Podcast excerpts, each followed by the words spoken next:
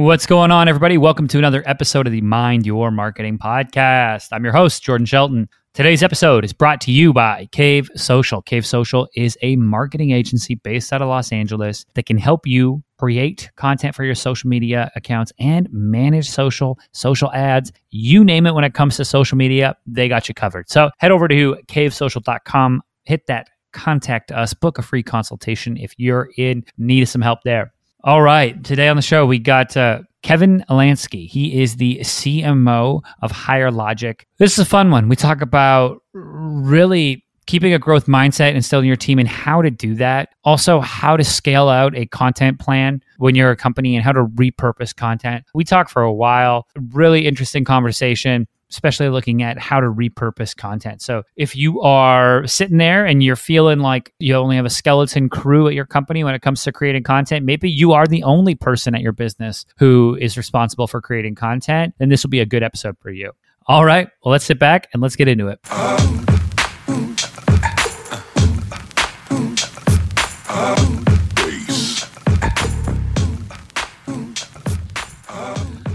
Ladies and gentlemen, welcome to another episode of the Mind Your Marketing Podcast. I'm your host, Jordan Shelton. Joining me on the show today, we got Kevin Alansky. He is the CMO at Higher Logic. Kevin, welcome to the show. Yeah, thanks, Jordan. It's great to be here. So, before we get into everything Higher Logic and the questions specifically around marketing, give us the the breakdown, man. What does your career look like to date, and what's brought you to where you're at at the CMO spot at Higher Logic?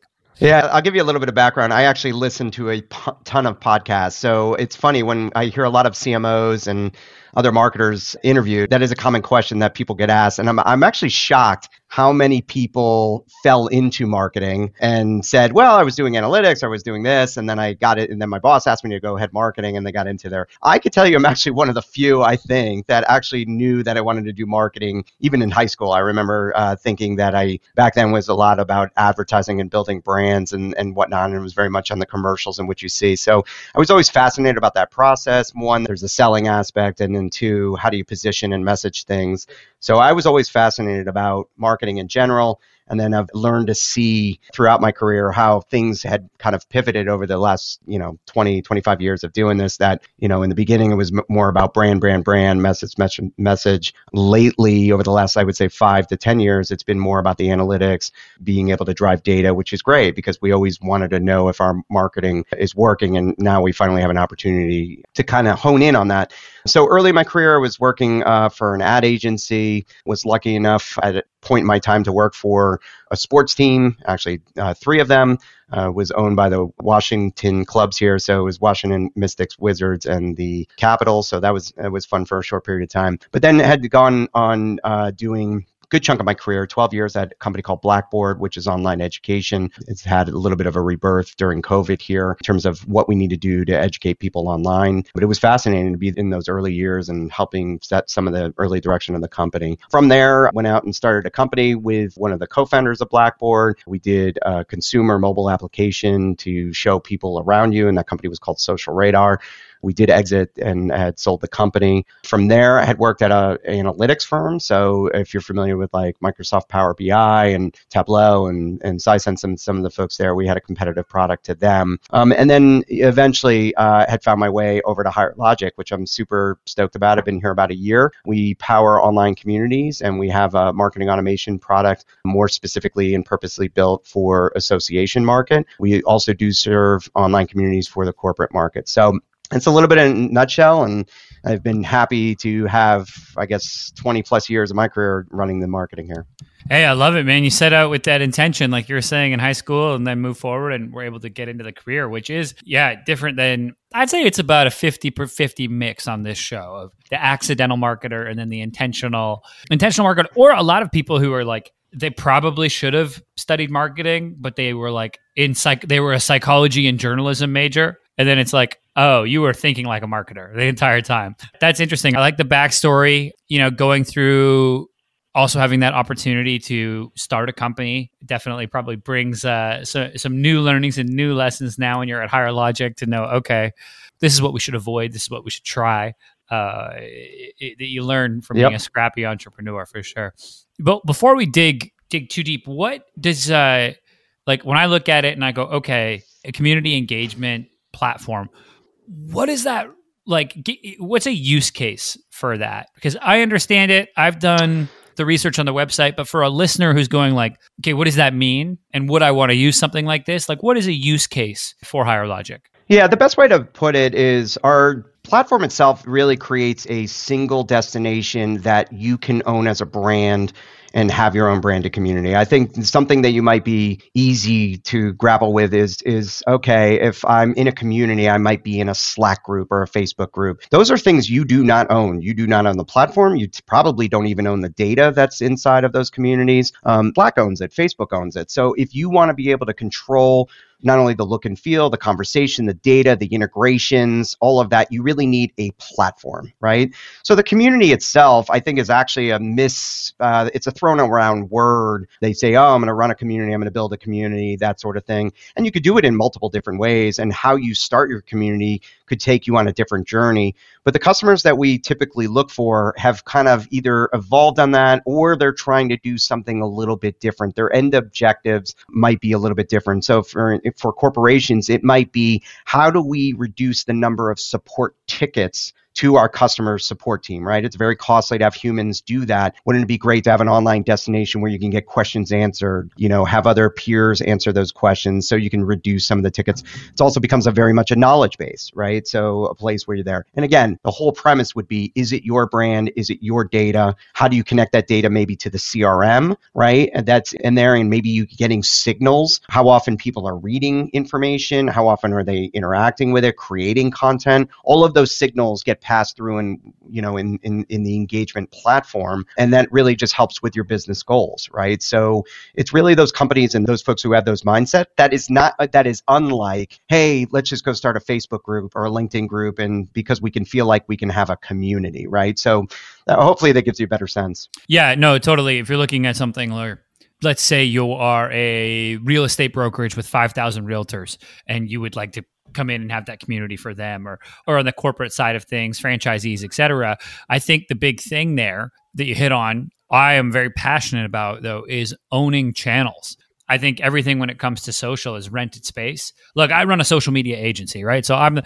I'm the first person who says yep. you should be on social, you should do that. And I do believe that, but I also believe that you need to own channels and own messaging.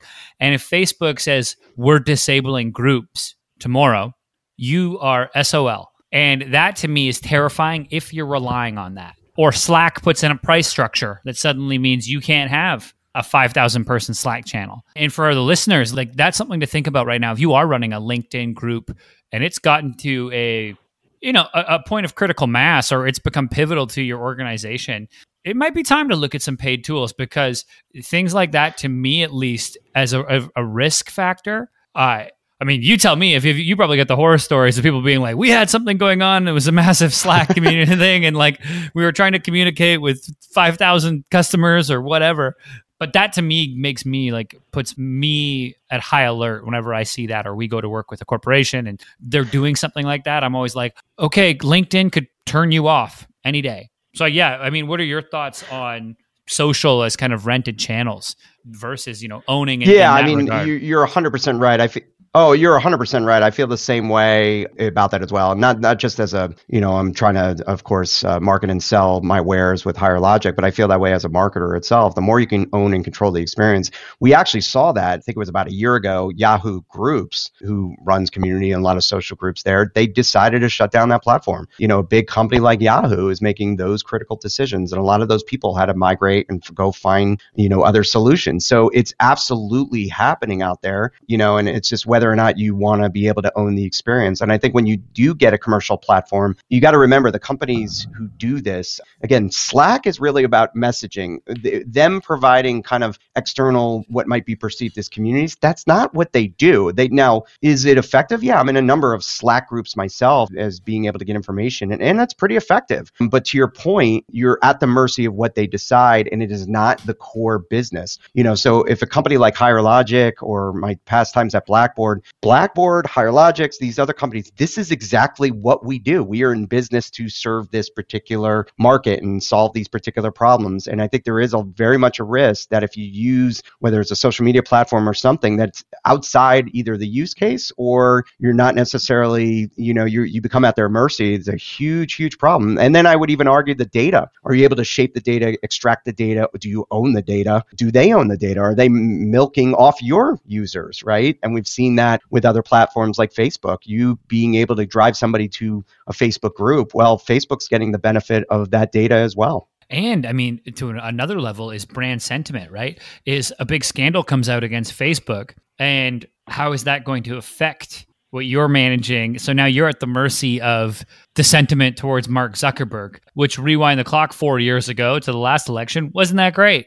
Uh, right. so it, all of those things, when you start to look at brand, you know, risk, I think are just so important and such a driving factor towards having your own space where you can control the message, own the channel, extract the data. All of those things become really powerful. You know, when you're looking for an enterprise corporate solution, I think that's spot on. Now, shifting gears a little bit, talk to me about coming in to, you know, coming into the leadership position in the CMO spot. Really, how do you go through and keep a growth mindset and still in the rest of your team at Higher Logic? Yeah, I, th- I think it's interesting. I think first thing I would ask is like, you know, how are we defining what growth means? I think if you look at me, even the term growth over the last, you know, five to six, seven years, you know, even the portraying of a growth hacker and, you know, and, and someone who sits maybe between marketing and product and being able to grow product. And, and then, you know, that became certainly trend or fad for a little while. So I think if you're talking about in the purest sense of growing company and growing revenue and growing, you know, the opportunity for marketers to create pipeline and that sort of thing, I think what's interesting about it is in my mind, you never, it's a mindset of never stop learning, right? Because I have some really cool experiences. I've had some pretty good success, but to be able to say I have a playbook and I'm just going to go drop it into higher logic when I started a year ago, it's it's very hard. I think you could take some of the frameworks, um, but taking those specific plans, you're talking about different personas, you're talking about different messaging, you're talking about a different brand, different client base. All of those things are so different that you just have to say, all right, how what is the process of learning, and what did we learn over those periods of time, and then really try and encourage your team to take risks take chances, encouraging them to even saying it's okay to fail because some people worry about those things. Some members of the team feel like they're going to get fired if they do a bad job. And, you know, those aren't necessarily, you know, the ways that I subscribe. You, you might get fired for doing other things, but, you know, having the growth mindset, being able to experiment, take those risks. Um, because the truth is, I don't have all the answers. And, you know, whether you're on the demand gen team or social media or whatever, you've got to go through this continuous learning environment. And, you know, it's really being able to do that. We structure our team where we actually just last week, something what we call in week, where we bring everybody and shut down everything pretty much for the week and we have structured exercises. Essentially, what did we learn? What are we going to do? What are we not going to do moving forward? So we have this reflective period, and to me, that's all about driving growth, right? So, did, what did we learn collectively, and then how are we going to move the ball forward? Yeah, I think that's spot on, and and I want to dive deeper into this in week and some of the lessons. Like, I'm sure when you bring the team together, you're going to go in with some expectations, right? Being in the C spot, C suite to be like, okay, you have a wider purview of things that are going on. You might know some of the learnings already or anticipate some of them uh, going in. But was there anything that really, once you got the team in, or once you do this, or once you start to collect feedback, that really was a curveball or kind of flanked you to say, whoa, okay, I didn't expect that insight or I didn't expect to hear that from my team and ended up being a really good lesson, you know, for the executive team or just for the company as a whole from bringing everybody together like that? Yeah, I'll talk more abstract and I'll give you a few specific examples. One more in a kind of a general sense here. They pay me theoretically to be both strategic and then they also like the ability that I can maybe get in the weeds a little bit and, and get in with the team. It's important, I think, to have both the strategic view and, and a little bit more tactical at times. However, I don't have all the time in the day to be that tactical. And I tell my team, you have to be the CEO. You have to act like the CEO of your business. So no matter what you work on on the marketing team, you have to own it. And I often compare that to maybe a, running a small business or a storefront or, you know, running a shop. If someone was stealing from your store, you'd probably want to get in the weeds and find out what's going on, right? Especially if it was pretty consistent there. Or if you were running out of inventory and hadn't, you know, the ability to, you know, know more. You can't just rely on other people to kind of do it. So you have to get in a little bit of the weeds. What I expect of the team, though, I think is to really understand their business so well that they can essentially present up in a not only just to the CMO but the entire team and stand up and say I own this I'm really reflecting on this, and this is where I think we can move our business forward so that we're getting that collective wisdom. I think a few interesting things, you know, when COVID hit, more than 50% of my budget was into a trade shows and events. We were doing about 65 per year, which was actually reduced from the year before from like 110, something crazy. And we had that, you know, ability. We focus in on certain markets which require don't require. It's just better if you do things a little bit more face to face, and that's cool. But you don't have that opportunity anymore, and you lose a lot of the channels in which we had. So you're like thinking, okay, what are the natural ways that we can what what is available, and what can we increase? And one of the things that I think I'm pretty excited about is really worked with my head of content marketing and said, all right, she is one person, but I'm like, how do we triple, quadruple, quintuple the output?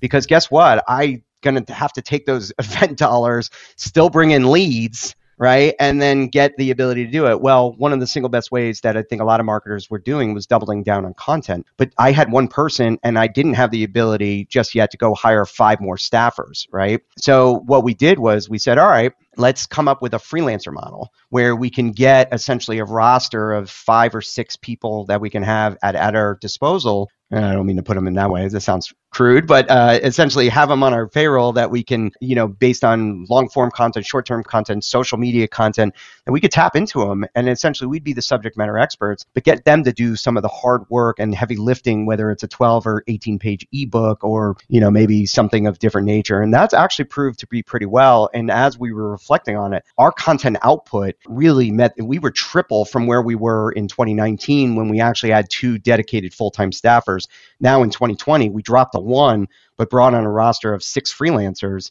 And by the way, all of those six freelancers, with even quadrupling the content output, was still half the cost of what a full time salary person would be. So you're able to get those economies of scale and reducing. And by the way, our form fills, our top of the form engagements are through the roof. So, you know, th- those are a couple examples of things that we've done that's and I, I want to jump in for a sec because I think that's so important to look at scalability of your content plan, but also there's an underlying thing there that is specialization. Because if you have a full time staff, and we started as a magazine, right, and then we ended up becoming content marketing agency doing social, and I we understood very quickly that you can't uh, only one person can only create so much content and it's a, a, lot better model like you're saying to go out and actually connect with specialized freelancers who can then take okay we're going to do something on segmenting audiences for emails okay let's go find an email expert to go write that post or create that ebook on audience segmentation because I'm a C plus in that topic, you know, and he's going to be or she's going to be the A plus, and that's what we want to do. And then hearing that, like what you said, the cost goes down because you have the specialization and the scalability of a content plan like that. And then you start to see the results. And that's the other part of it that's so important is tying that back to form fills. I talk on this show a lot, and I'm sure the listeners might be getting tired of it, but I'm going to say it again. Marketers, we have to figure out we can't be positioned like the arts and crafts department we have to be tied back to revenue and to leads and to and to actual demand gen and lead gen. So I just love what you what you said there about creating a freelancer, you know, network for content. I think that's so important. Now, if somebody was listening, right, and they wanted to do that, and they say, "Okay, that sounds good," but like, where would you recommend they find find freelancers? Just go out and use tap their network. Would you say Upwork? You know, how does that look?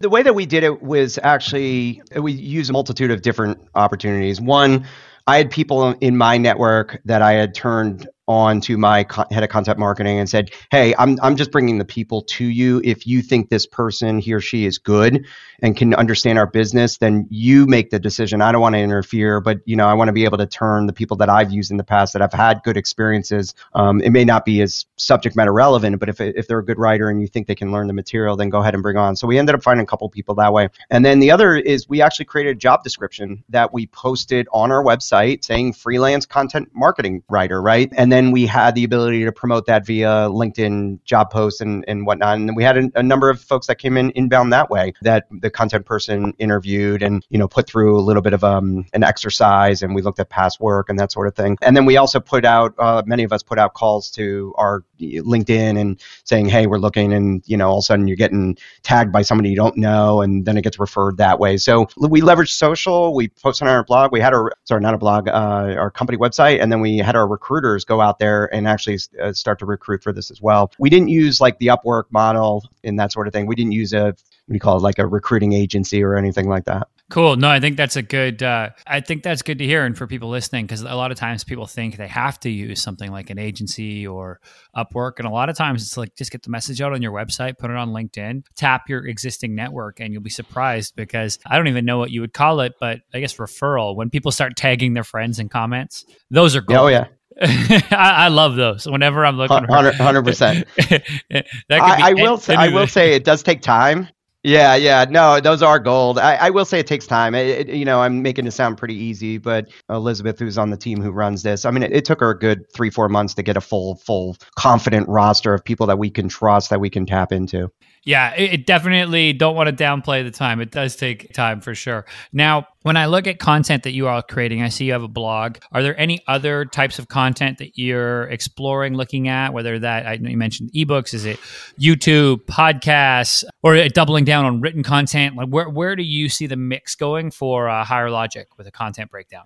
Yeah, I, our mission for this year is was a little bit different than it's going to go into next year as we reflected from last week. Going into the year, especially then we got hit by COVID and a lot of things went underground. We we try to be um, our company, thankfully, had been it, it, well before I got here, had been known for a lot of the content and thought leadership that we were putting out there. We felt that the content needed to double down on being helpful, prescriptive, whether it's helping one of our personas take it to their board, even whether they they have to justify the decision on community. So we need to give them actual even slide help or even like one, two, three help to get into those specific things. So we doubled down on that effort. I think heading into next year, you know, and talking with our team here, the means in which people are interacting with content, I think we're hearing more and more that the long form they may go in and skim it or take a an abstract of it or you know grab a piece here to put it in their slide decks and those sorts of things that they need to use for internal. But i think what we need to do is think about more short soundbite type of content and reinforce a message that if we have two or three themes that we want to take throughout the year how do we take that you know those in smaller chunks and kind of reinforce it? Because you know we, we were just talking to a customer last week and we asked her very specifically have you been you know in, what do you know about our messaging? Have you been interacting? She's like i just don't have time. So the more interactive maybe quizlets or things where they can get a little bit of research and get some information. I think that's best served either through video, interactive. You could also say maybe infographics will make a comeback, a little bit of a comeback next year, that sort of thing. So I'm just thinking of short, digestible things of maybe taking the hard work that we did all this year, where we have some really meaty ebooks. I think we produced 18 this year that are anywhere from six to 18 pages in length. So they're pretty meaty. Um, the question is now, how do you take some of those central themes that we have heading into next year, taking some of the hard work there and chop it up into other, you know, different ways in which you can learn, including, you know, we're even investigating doing a podcast ourselves, you know, with some of the central themes that we've pulled out this year. Yeah, I love that. I love the idea of repurposing for each particular medium and taking an overall theme and saying, okay, we have you know theme one and then looking at that medium that a person who is a reader and wants every single research point like yeah they want the ebook and they're going to dive headfirst in. But customer b you're talking about who's scrolling on social media or just doesn't have the time or maybe wants you know a five minute podcast i think of like i listen to this one snacks daily it's a robinhood i, I don't use robinhood but i listen to their mm. podcast it's a two minute or three minute podcast on the markets, the stock market. And I'm like, that's all I, I'm sure that there's two hour breakdowns every day of the stock market. And I can sure I can read a bunch of stuff. I just want the two minutes. What's happening? Cool. And then I'm back to my music. And I think people, you know, every customer is going to have that different journey. So from a business perspective is creating more opportunities for potential customers to see your content and that could be in a podcast it could be taking pieces of the blog creating social content audio video etc so i think that's uh, spot on and it's also great when a lot of the research is already done it's not like you're trying to build an ebook out of a out of a social yes. post totally totally. No for sure. Well, Kevin, before I let you go, let people know where they can learn more about Higher Logic and uh, connect with you online we just launched a new website over the summer, so we were very excited. There's a lot of great content, and you know we refreshed our brand out there. So higherlogic.com is our company website. I totally love people connecting with me on LinkedIn or Twitter. I'm sure in the show notes you'll get the spelling right, so I'm happy to do it. The one thing I do ask is uh, if people can reference the podcast in which they heard me. I think it's hard. I get a lot of uh, connections, and sometimes it's a lot of salespeople just trying to get to me. But it, it would make a big difference if they referred, you know, referred the podcast. Also, if you're listening to this and you you jump in and try to sell Kevin uh, Kevin software, you can go to hell, listener. I don't yeah, like that. so, totally, totally. That's the stuff where I'm always like, if people start giving away their email at the end of the show, I'm like, okay, I get it. Because if people listen to the very end of the podcast when it's closing, yeah, we'll give away the it. email. Yep. But I'm like, I think the my I think our listeners are pretty good. I haven't heard anything yet with people doing it, but I'm definitely like like you. I get 50 you know LinkedIn requests a day, and they're all all garbage. So reference the podcast yep. if you want to connect with Kevin, yeah, and I will put the links. This, yes. I will put all of the links in the show notes page. Cool. No, that's great. Well, Kevin, thanks again for coming on. This was a lot of fun. Yeah, Jordan, thank you so much. I enjoyed being here. All righty, everybody. That's it for this episode. As always, I'm your host, Jordan Shelton, and I will catch you next time.